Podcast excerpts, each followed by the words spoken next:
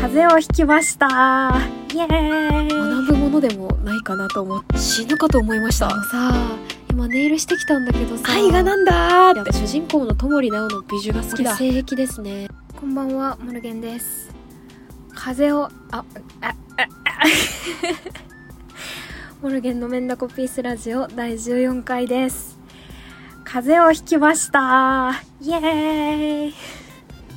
風邪をひきましたなんかその前前回の動前回動画？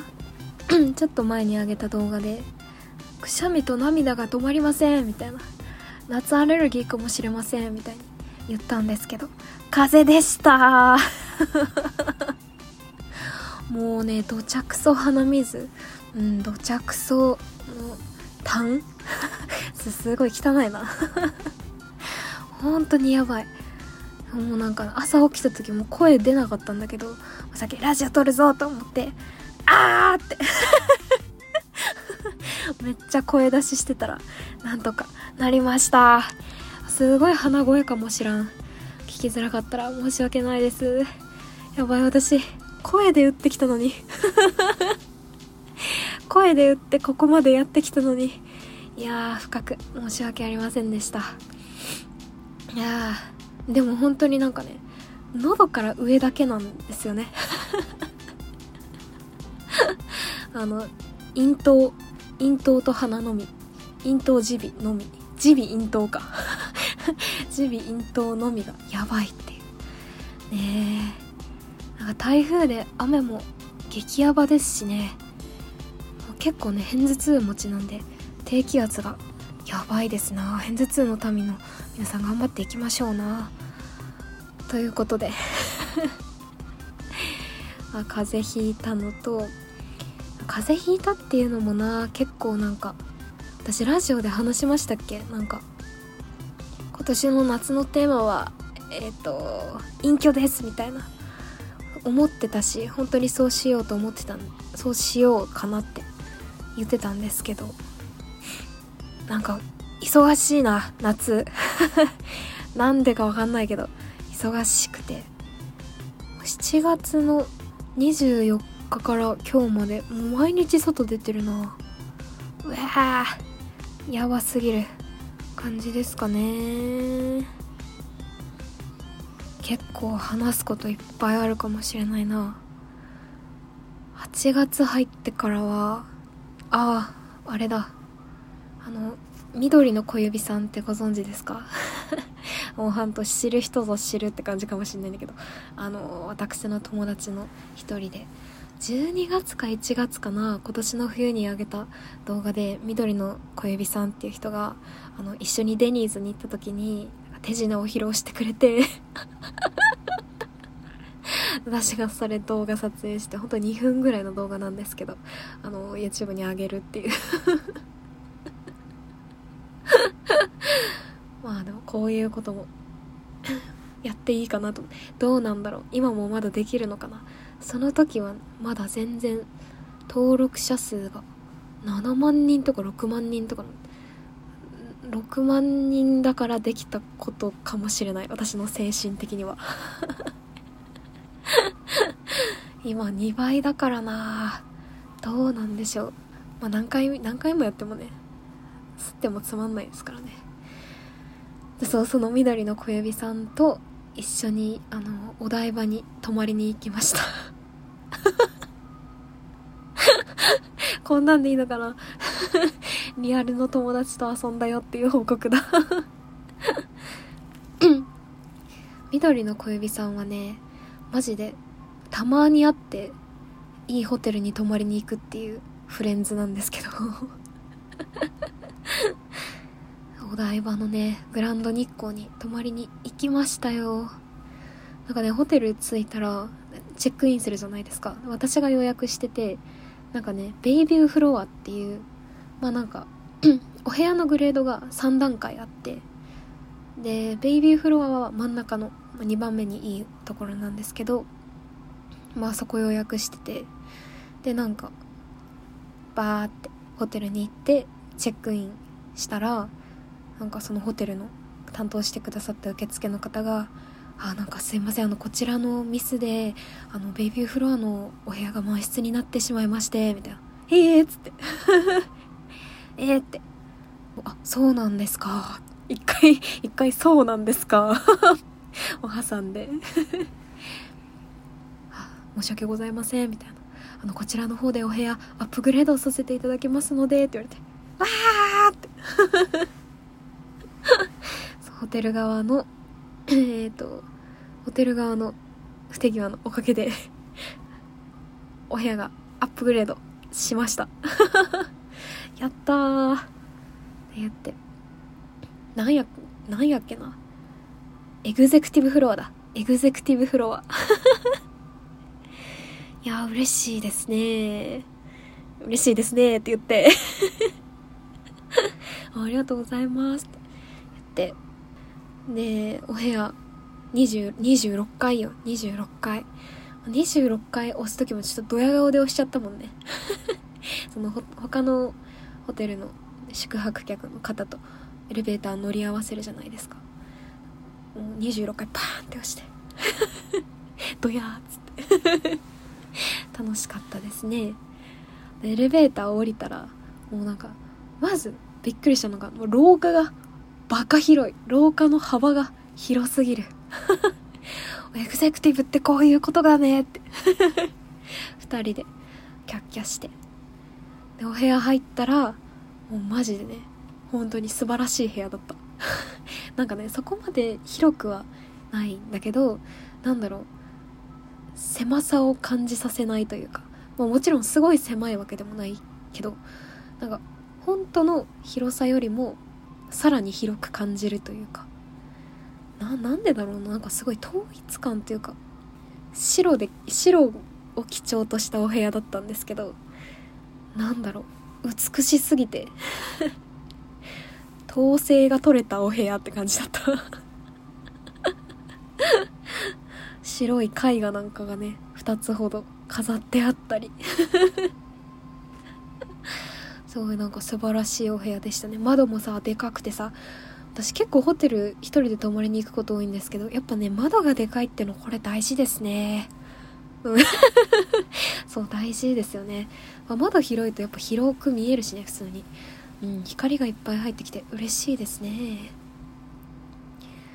でお台場なんでね結構夜景も綺麗ですごく楽しかったです。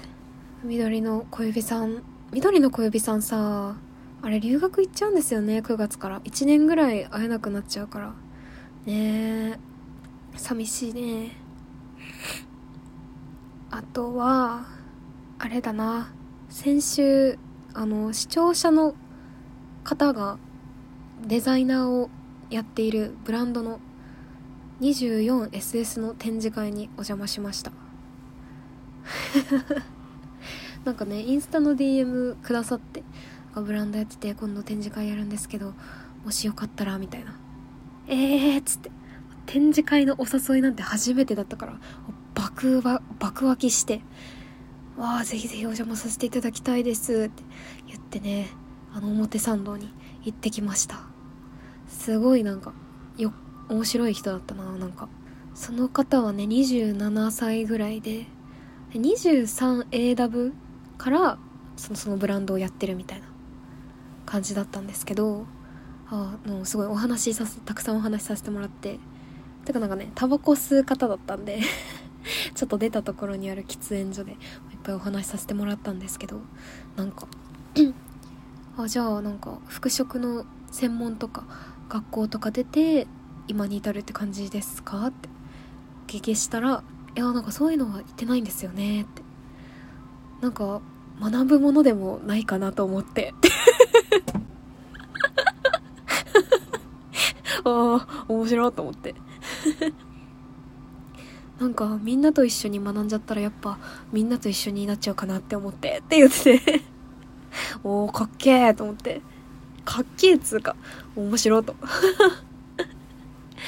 思って。大学大学出て多分大学出てで最初はこう生産とか流通の方にいたらしいんですけどで20今27で去年からブランドセンチフレントっていうもう言っていいのかな？まあいいよな。っていうブランドをやられているみたいです。めっちゃ面白かったな。ゴリゴリにタトゥー入ってて。なんかその方さ頭皮にもタトゥー入ってて。あの髪の毛にね隠れてて。もう見えない見えなかったんだけど。そうなんか首からつながって頭皮にもタトゥー入ってるらしくて。でも頭皮ってめっちゃ痛いらしくて。なんかもう事前情報として知ってて。頭皮がなんか一番痛いみたいな噂を聞いてて「え頭皮にも入ってるんですか?」っつって「そうなんですよ。やばかったです」もうなんか死ぬかと思いました。って言ってて。ああそうですよね。って。なんかあの、ハンターハンターって見たことあります？みたいな聞かれて。あ、ありますあります。なんか、ハンターハンターで、ピトーに、ポックルが、脳いじられるとこあるじゃないですか？みたいな。あの感じでした。って言って。わーってそれはやばいですねって。マジでね、頭皮は激痛いらしいですね。あとなんか手のひらもすごい痛いって言ってましたね。その方は別に手のひらに入ってるわけじゃなかったんですけど手のひらがもうやばいって言いますよねって言っててああそうなんですねって。でもなんか私がさなんかタトゥー私が実際に自分の体にタトゥー入れた時に聞いたのはなんかねやっぱ指の先端に近づくほど痛いんだってその腕の中でも。だから肩が結構一番痛くないらしいですね。指に近づくほど痛いんだって言ってました。これからタトゥー入れる方はぜひ 参考にしてください。頭皮はえぐいらしい。お洋服もたくさん見てうんすごい良かった。なんかやっぱデザイナーの方と直接お話しするとその今季は何々がテーマでみたいなすごいラフにお話できるからすごい貴重な機会でしたね。でなんかその 24SS が今回のあれでで23の AW のお洋服も置いてあってそれも見させてもらったんだけどなんかねミラーボールをなんかモチーフにしたお洋服があってなんかそれ見てえミラーボールめっちゃ可愛いと思って。なんかなんかミラーボールいいですねって。そのミラーボールがバーンってプリントされてるそのパーカーみたいなのがあっていや実はそれ今現物ないんですけどそのニットみたいなのもあるんですよみたいな。ニットだとここのミラーボールが全然プリントじゃなくてこの光る部分がこうあのー、なんかいい感じの糸使っててみたいな。写真見せてもらったら超可愛かったから、現物見れなかったんだけど そっちのミラーボールニット買っちゃいました。そう。あのね値段見てないんだよね。怖え。あの送ってくださる みたいだからその代引きでお支払いするんだけどちょっとね値段見てないからちょっと怖いっすね。でもめちゃくちゃ楽しみです。ちょっとね私はこの令和の時代にやっぱミラーボールを流行らせていこうかなって感じですかねこっからは。ミラーボールのその何に惹かれたかとかはなんかまだねなんか何も分かってないんだけど。今時クラブにもあんまないっすよねミラーボール。ミラーボールを入らせていこう。2023という感じです。楽しかったなで展示会行ってあとそうだ一昨日はあの来週の来週さんのイベントに行きました。楽しかった。めっちゃ楽しかった。西荻区民センター区民会館行ってきました。なんか本当はさあのエリカちゃんとその共通の友達1人と私の3人で行く約束してたんだけどあのなんかエリカちゃんがその当日お昼ぐらいになんかネイルに行ったんですって。でネイル行ってで14時ぐらいに私に電話かかってきてどうしたの？って聞いたら、いや、あのさ、今ネイルしてきたんだけどさ、4時間かかったんだよねって言って。て ええって。ネイルって普通1時間半からまあまあまあ長くても2時間ぐらいなんですよ。4時間って言って。もうなんかさ4時間座ってるの辛すぎてさ今激鬱なんだよねって。ああそれはちょっと辛いかもね。ちょっと4時間座ったことないから4時間ネイルしたことないから分かんないけどああそれはお疲れ様やったねって言って。なんか多分ねそうネイルしない方とかあんま分かんないと思うんだけどネイルしてもらってる時間って辛いっすよね。美容院とはまた違う気がするな。なんか美容院はさちょっと頭触られてるし頭触る。私は結構頭触られてるの好きだし。このネイルはあの手が拘束されちゃうから美容院と違ってスマホ見たり本読んだりとかできないんですよね。だからめちゃめちゃ結構ネイルの待ち時間って辛くて。でもエリカちゃんが「もうもうなんか本当に疲れちゃった」みたいな。本当に疲れてて。声が死んでたから。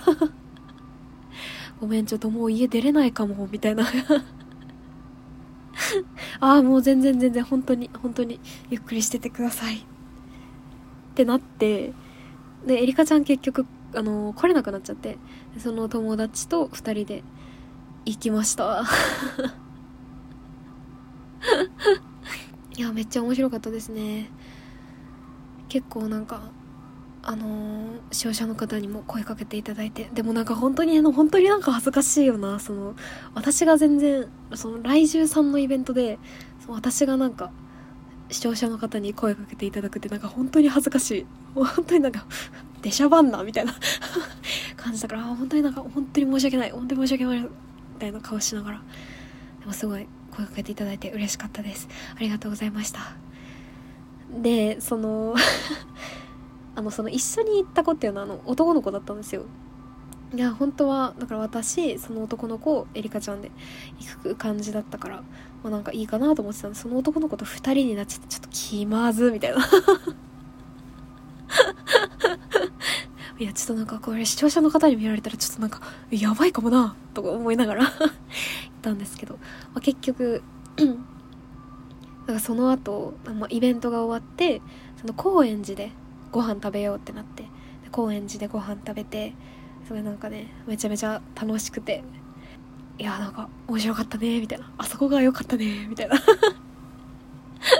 言いながらご飯食べてでも気づいたらなんか終電マジ5分前とかでやばーってなってで急いでお会計してでも終電ほんと終電2分前ぐらいの高円寺を2人で爆走したんですけど高円寺だからさそのすれ違う人に「愛がなんだ!」って 叫ばれて。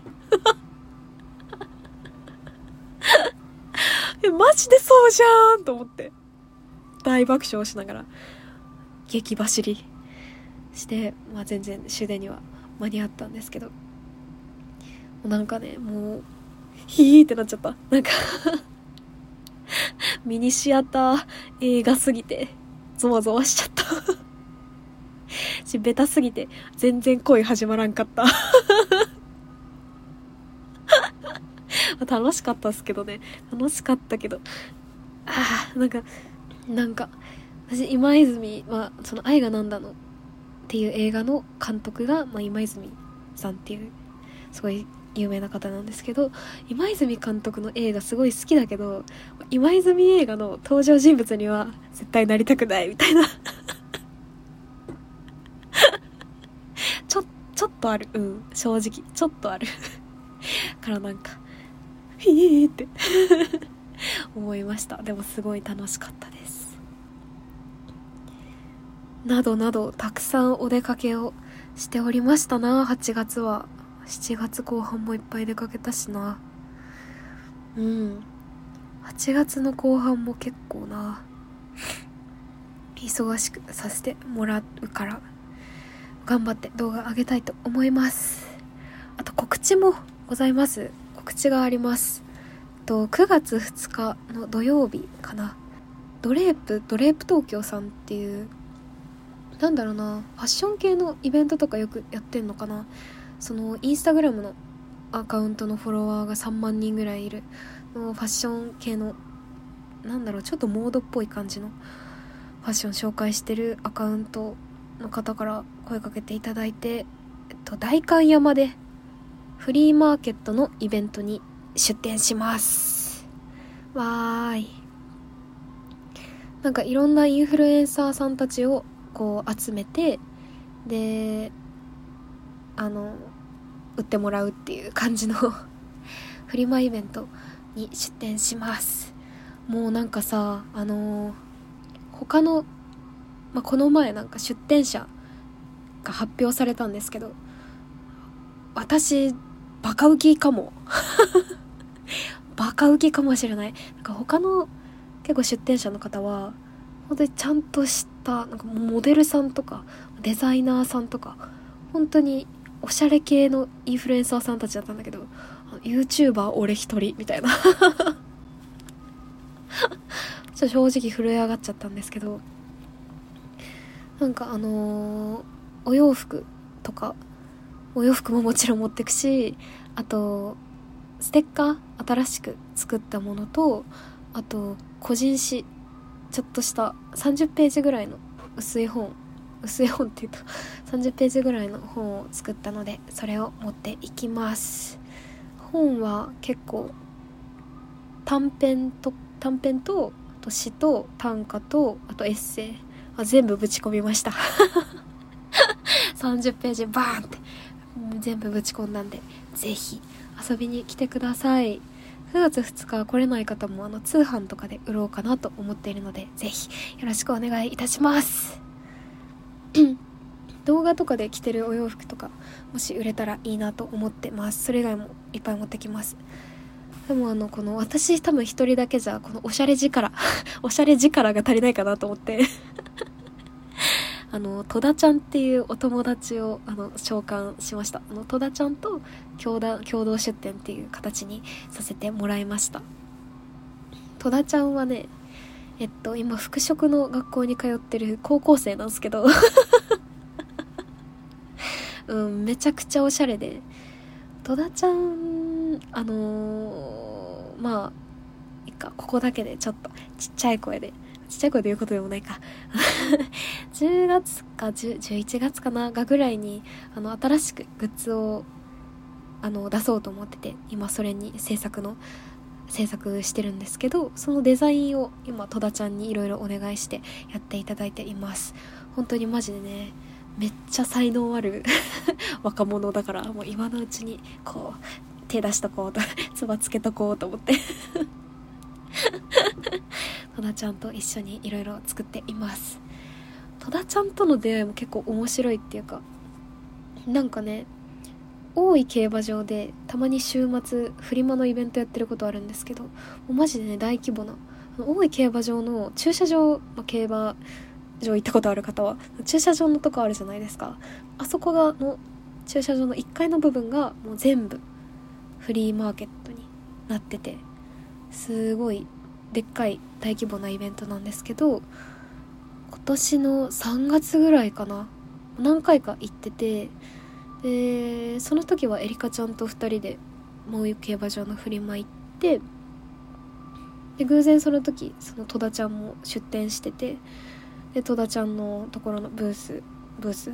戸田ちゃんのところのスペース行ってお洋服買ったりしてたんですけどそのエリカちゃんがなんか戸田ちゃん見て「えあの子めっちゃ可愛くない?」みたいな「インスタとか聞いていいかな?」みたいな「もう行きな」って言ってで私も一緒にインスタ交換させてもらってでそれでつながった縁ですな 縁ですなって。だからマジでエリカちゃんのおかげで戸田ちゃんと今回一緒にお仕事させていただいてて嬉しいですね。戸田ちゃんマジでめちゃくちゃおしゃれだからぜひ戸田ちゃんにも戸田ちゃんのお洋服も見に来てください。って感じですかね。9月2日は。概要欄にあのチケットがね入場料が500円だけかかります。チケットサイトえっと概要欄に貼っておくのでぜひ会いに来てください。どうしよう。わかんないな。わかんないけど多分1000円ぐらいでチェキも取れるようにしようかなと思っています。よろしくお願いいたします。わあ。ということでお便り読ませていただこうと思います。えー、っとえー、イネタさん18歳女性の方です。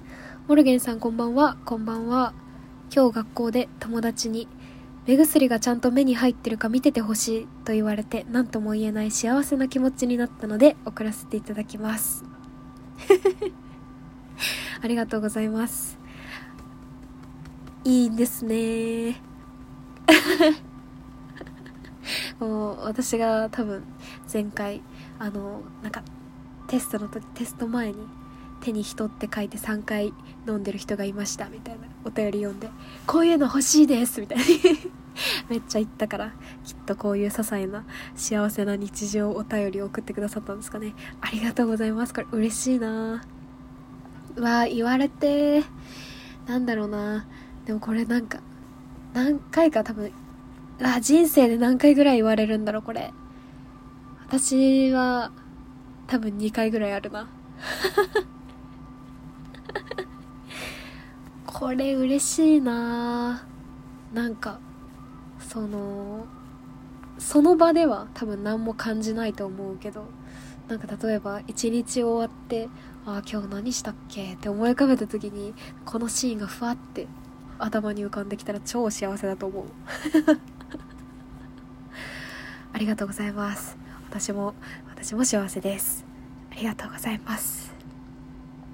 えー、次。天野天さん19歳メンダコの方です。えー、自分は大学1年生なのですが学校に友達が片手で収まるほどしかいません。そのためお昼を一人で食べることがあるのですが周りの目を気にして学食でご飯が食べられていません。かっこ知り合い以上友達未満の人にあいつぼっちだ。って思われそう。そこでモルゲンさんに周りの目を気にしなくなる方法を教えていただきたいです。いつもラジオ楽しみにしています。ありがとうございます。ああなるほど。なるほど。なるほどね。まあその私本当にね大学に友達がマジで一人もいないんだけどその、まあ、人もいないあの先輩のアドバイスとしてはあのちょっと違うこと言うかな？違うちょちょっとこれ違うかもしれないけどぼっちブランディングをする？あのぼっちでいてもあいつぼっちじゃんって思われるようなぼっちではなくてあのなんなんて言うんでしょうね。あの一人で似合う人みたいな。一人が似合う人間みたいな。そのかっこいい方向であの自分をブランディングしていくっていう。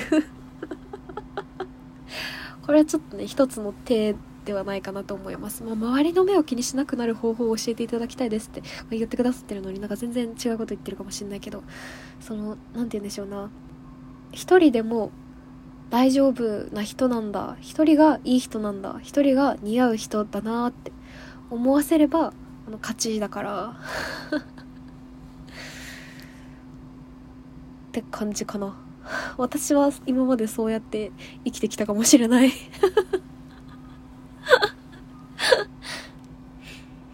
なんだろうな。高校の時とかも結構高校の時は結構友達いたけど、まあ、部活に入ってましたからね。その時は部活の友達が結構多かったからあれだけど。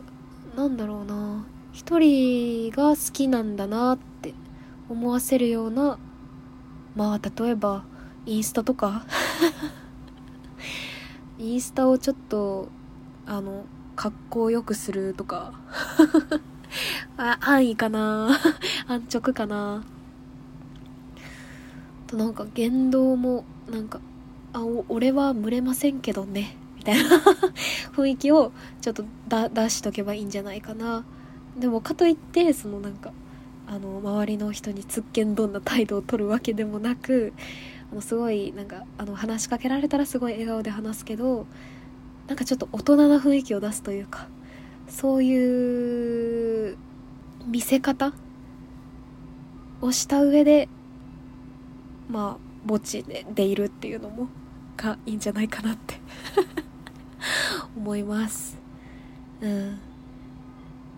あれかな多分どうどうなんでしょう、まあ、大学の雰囲気にもよりますけど高校生とかだとまだなんだろう。わあ私ぼっちって思われてないかなとか。わあなんかすごい見られてる気がするみたいな感じの雰囲気があったと思うんですけど。大学は多分ね、まあ、慣れてきさえすれば本当そういうのなんかなくなると思うな,、まあ、な夏だからまあ 結構もう通ってらっしゃると思うけど、まあ、だんだん大丈夫になっていくと思います。適当。適当だ。えー、ブランディングとあと慣れ。ブランディングと慣れだ。頑張ってください。もう私はもう全然なんかね大学でお昼一人になっても全然なんかすごいドヤ顔でケバブ食べてる もう一人ドヤ顔でケバブ食べたりできてます。大丈夫ですよ。ありがとうございます。えー、っと次。えー、にゃんこおじさんさん19歳女性の方です。ちょっと長いので頑張って読むぞ。モルゲンさんこんにちは。こんにちは。いつも動画楽しく拝見させていただいています。ありがとうございます。私は昨日彼氏に振られました。7人目の彼氏でした。絶対この彼氏で最後の彼氏にするんだと思っていました。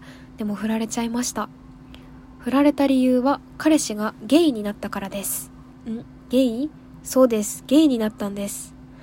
彼は今まで女の子としか女の子とし女の子としか付き合ってこなかったし女の子としかエッチもしたことなかったです。ですがバーで出会ったすごい顔の綺麗な男の子とお酒を飲んで泥酔してその男の人のお家に行ってなんとエッチをしてしまったらしいです。気持ちよかったと言ってました。その後一人でしようと思ってエッチな動画を見たけど女の人じゃ興奮しなくなったらしくて私のエッチの写真を見ても無理だったらしいです。えー、それで昨日別れを告げられました。別れを告げられた時は普通に悲しかったです。彼のことは大好きだったしこれから先ずっと一緒にいるんだと思ってました。でもたった2ヶ月半しか付き合えなかったです。2人でたくさんお話ししてゲイいじりしたり頭と頭くっつけてゲイビームと言われたり泣いたり笑ったりを繰り返してなかなか楽しい時間を過ごしましたがやっぱりバイバイする時はとても苦しかったです。次会うのはいつかわからないしもう同じ関係には戻れないと思うと心がすごく締め付けられました。別れを告げられた後は別れた悲しみよりも彼のこれからのゲイ人生がすごく心配になりました。リューチェルさんがこの前亡くなったこともあって多様性の社会とはいえまだ偏見が絶えないしゲイとして生きていくのはとても難しいし辛いことだと思います。でも彼が選んだ道なので私は応援したいと思っています。私はまだ未練があるので連絡を取ったりすることはできないですが3ヶ月くらい経ったら近況を聞こうかなと思っています。男の人とはいえど浮気されたことには間違いない間違いはないのでそこは悲しいですしそのすごく顔が綺麗な男の子に負けたと思うと悔しいです。でも相手が相手だし彼もゲイになりたくてなったわけじゃないことは分かってますしゲイを認めてさらに彼女を振ってこれからゲイとして生きていくって決めた彼の葛藤と決意に比べたら私の苦しみなんてそんなんて何のそのとは思っています。あまりにも新しい経験で周りに同じような経験をした人がいなくてなんだかやり場のない気持ちでいっぱいだったのでモルゲンさんに相談させてもらいました。文章がぐちゃぐちゃですみません。彼のこれからの人生が希望でいっぱいのことを願っています。PS 私はこれから先の人生彼氏やいい感じの人ができてもこの人は突然変異でゲイになるんじゃないか？と疑って生きていくことになったのが少し辛いです。ああありがとうございます。ああこれは同じ経験した人あんまいないだろうなうん。すごいな。なんかまあなんかいきなり私の話になってしまって申し訳ないんですけど私はすごいゆりが好きでよく読むしよく書くんだけどなんだろうな。ちょっと前に書いた女の子の2人組がまあ、例えばじゃあ A ちゃん B ちゃんがいたとします。A ちゃんは、まあ、B ちゃんのことが好き。でも B ちゃんは、まあ、異性愛者で彼氏もいると。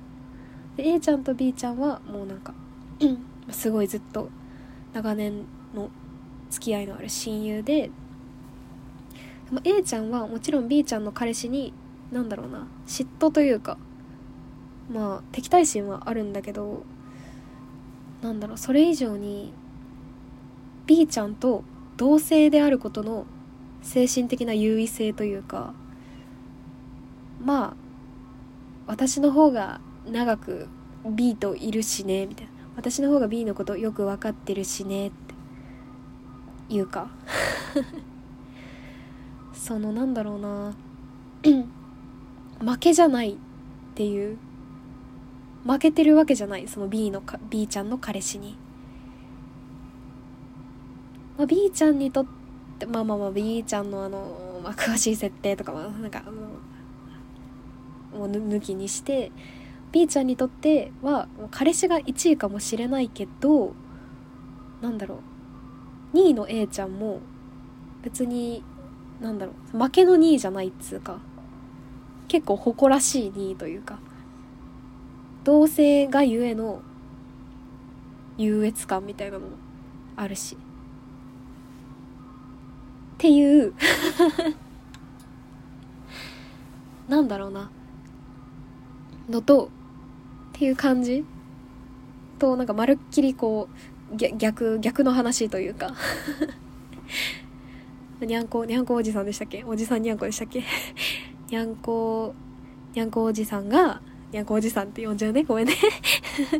にゃんこおじさんが、まあ、その男の子と、まあ、付き合ってきてでもなんかなそうだよね。そこはだって揺らがないと思ってた部分だもんね。いくらなんかもういくら、ま、人間は変わってしまうといえどさすがに揺らがないだろうみたいな自分が思ってた部分でもうこういう展開になるとはびっくりでしょうね。びっくりでしょうねとかすごい当たり前のことしちゃった。うーん。でもどうなんだろうな。これのこれで相手がさ男の子じゃなくて普通にまあ女の子でまあちょっと違う女の子好きになっちゃってみたいな感じよりはまあ少しはなんだろうマシなんかな。どうどうどうなんですか？どうなんですか？でもあれかもう、まあ、男性が恋愛対象になっちゃったから、まあ、女である自分とはもう恋愛関係になれないんだ。あの時みたいには戻れないんだ。ってなったらもうそっちの方が辛いんかな。うわー苦しい。そっか苦しいな。なんかしかもこのあのお相手の男の子がその性性体験性行為性愛 三段活用しちゃった。そういうその性体験を通じてなんだろうそのセクシュアリティに目覚めたっていうか目覚めたっていう言い方もあれなんかな？なんなんて言えばいいんかな？そのまあセクシュアリティが変わってみたいな。なんかそれすごい面白いなと面白いっていう言い方。もこれごめんすごいセンシティブな話題だからすっごい臆病だから 言葉選んじゃうわ。なんか興味深いなと思いました。なんか結局まあそのユリとかその BL とか考えていく上でなんかなその精神的なつながりとこの性愛ってどうなんみたいな。本当の恋愛ってどっちなん？みたいな。特にゆり界隈かな。ゆりとかを語る上で結構語られる文脈なんですけど。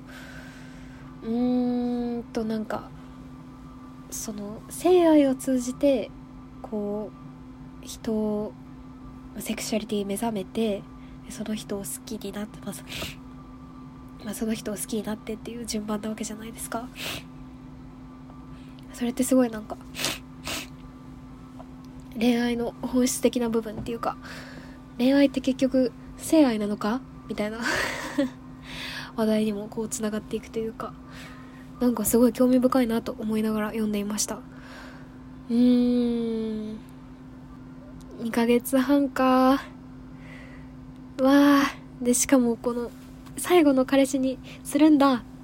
早いな。早いな !19 歳か。19歳でそんなこと思えるの、すごい素敵なお相手だったんでしょうな。そっか。それちょっと辛いかもな。2ヶ月半。うん、でも、こう、すごい結構、まにゃんこおじさんにとっても結構衝撃的な体験だったと思うし、それを受け入れて、あの、彼の背中を押してあげることのできるあなたも、本当に素敵な方だと思います。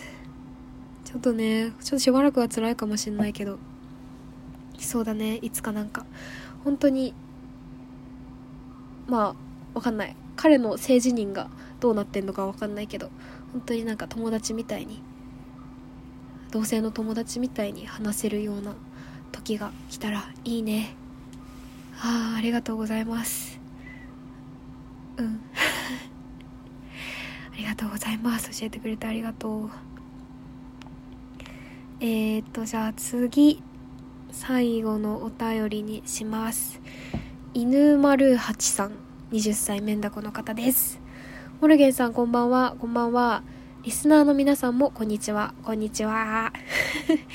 動画やラジオいつも本当に楽しく見ています。ありがとうございます。絶賛夏休み中の私に夏に見るべきおすすめアニメを教えていただきたいです。私は最近自分の好きな YouTuber さんがおすすめしている作品を見たり読んだり聞いたりするのにハマっています。モルゲンさんが以前話されていた氷のクジラやリズと青い鳥に手をつけたのですがとても面白かったので他にもモルゲンさんの一押しを摂取したいと思いこのお便りを書かせていただきました。何卒よろしくお願いします。アンドこれから暑い時期が続きますがお体に十分お気をつけてお過ごしください。風邪をひいてしまいました。ありがとうございます。夏に見るべきおすすめアニメ。なんやろな。あ違う。私は最近あのまた軽音を一気に見直しましたな。軽音を見直すなどしていました。夏アニメ夏夏あーなんでしょう。夏全然関係ないかもしんないけどぱ私キー作品がすごい好きであの前田純さんの。キーキーアニメかな結構。シャーロットが好きです俺は。シャーロットも時々見返すな一気見するな。シャーロットいいですね。なんかまあキー作品全部好きだしエアエンジェルビーツクラナド。あとちょっと思い出すねえや 好きなんだけどシャーロットって結構なんかなんだろうファンの間では結構酷評されがちというか まあまあまあ言いたいことはわかるみたいな。というかなんかまあまあまあワンクールだったしねすごい濃い内容だったんですけどワンクールでそれをやり遂げちゃったからまあなんか賛否両論なのは理解できるんですけど私はシャーロットめちゃめちゃ好きですね。もう何が好きってあの主人公の戸森直の美女が好きだ。声優がさくらあやねさんだしね。うん戸森直の戸森直結構俺性癖ですね。うん好きだ。シャーロットはねなんかね超能力系のお話で主人公は男か。そのなんか主人公の能力はその 5, 5, 秒間だけ相手に乗り移ることができるけどその間本当の自分の体はあの意識を失って倒れてしまうとか。なんか微妙な能力というか。が、まあ、ある人にはあるみたいな感じで。でもそれがなんかあのそれはなんかなんだろうな思春期で消えちゃうみたいな。思春期が過ぎたらもう使えなくなっちゃう能力でそれがなんか研究者とか 大人たちにバレたらあのめっちゃ捕まって研究所に入れられてモルモットにされちゃうからその子供たちを保護しようみたいな団体があってまあいろいろ。超能力を利用しようとする大人たち VS まあ主人公たちみたいな構図で話が進むんですけどこれめちゃくちゃ面白いですね。うん。面白かったです。終わり方もかなり好きですね。とか夏全然関係ないんだけど好きなアニメで言うと映像権には手を出すな。オタクみんな好きだけどねこんなん。アニメを作るお話なんだけど。本読むオタクとか全員好きなんじゃないですかこれ。映像権には手を出すのも大好きです。となんかクレシンクレヨンしんちゃんの今年の映画なんかえぐいらしいですね。なんかツイッター見てたんですけど。なんか心理的グロらしい。早く見たいですね。うーんそんな感じかな。ちょっと好きなアニメって言われてパッと出てくるの。あー準備しとけばよかった。あとまあサニーボーイとかね。あれやけど。感じです。ぜひご覧になってください。ありがとうございます。ということであのこんな感じなんですけど今回からですねエンディングの曲が変わります。わーい。あのなんか急に Twitter の DM でご連絡いただいて「すいませんなんか曲を作ったんですけど」みたいな「ええー?」って。あのなんかすごいねもうビクターに あの所属してるすごい方だった。あの歌の時間さんっていうあのアーティストの方でそのなんか曲を作ったんですけどみたいな。送っていただいてあの聞いたらもうめちゃくちゃ良くて。でなんかどっかで使っていただけたら嬉しいですみたいな「えー使っていいんですか?」って言って。あの「ラジオのエンディングに使ってもいいですか?」って言ったら快く。あの OK してくださったんで「使います」「使います」とか言って。であのこのラジオの公開と同時にあの歌の時間さんの方でもその曲の MV が公開されるのでそれも概要欄にリンク貼っておきます。ぜひあの聞きに行ってください。MV もねすごい良かったです。可愛かった。すごいよな。あらこれ今流れてるんだろうか。あーちょっと。あじゃあこっから流ここっから流そうかな。ではい。はい。はい。眠れない夜のお話が好きですね。ということでねこんなおしゃれな曲をエンディングに使うようなラジオになっちまったぜ。ダークよ。なんかさあの私がすごいよく聞いてるラジオで「アリッチ・アリスパーク」っていうおもころのあの編集長の原宿さんと室木お寿司さんがやってるシャルネットラジオがあるんだけどなんかねアリッチャ・アリスパークではね雨の日レコーズさんっていう アーティストのすごいおしゃれな曲をあのオープニングとかに使っててすっごいこういうねこういうなんかおしゃれなソングをおしゃれソングをラジオに使うのすっごい憧れてて嬉しいですね。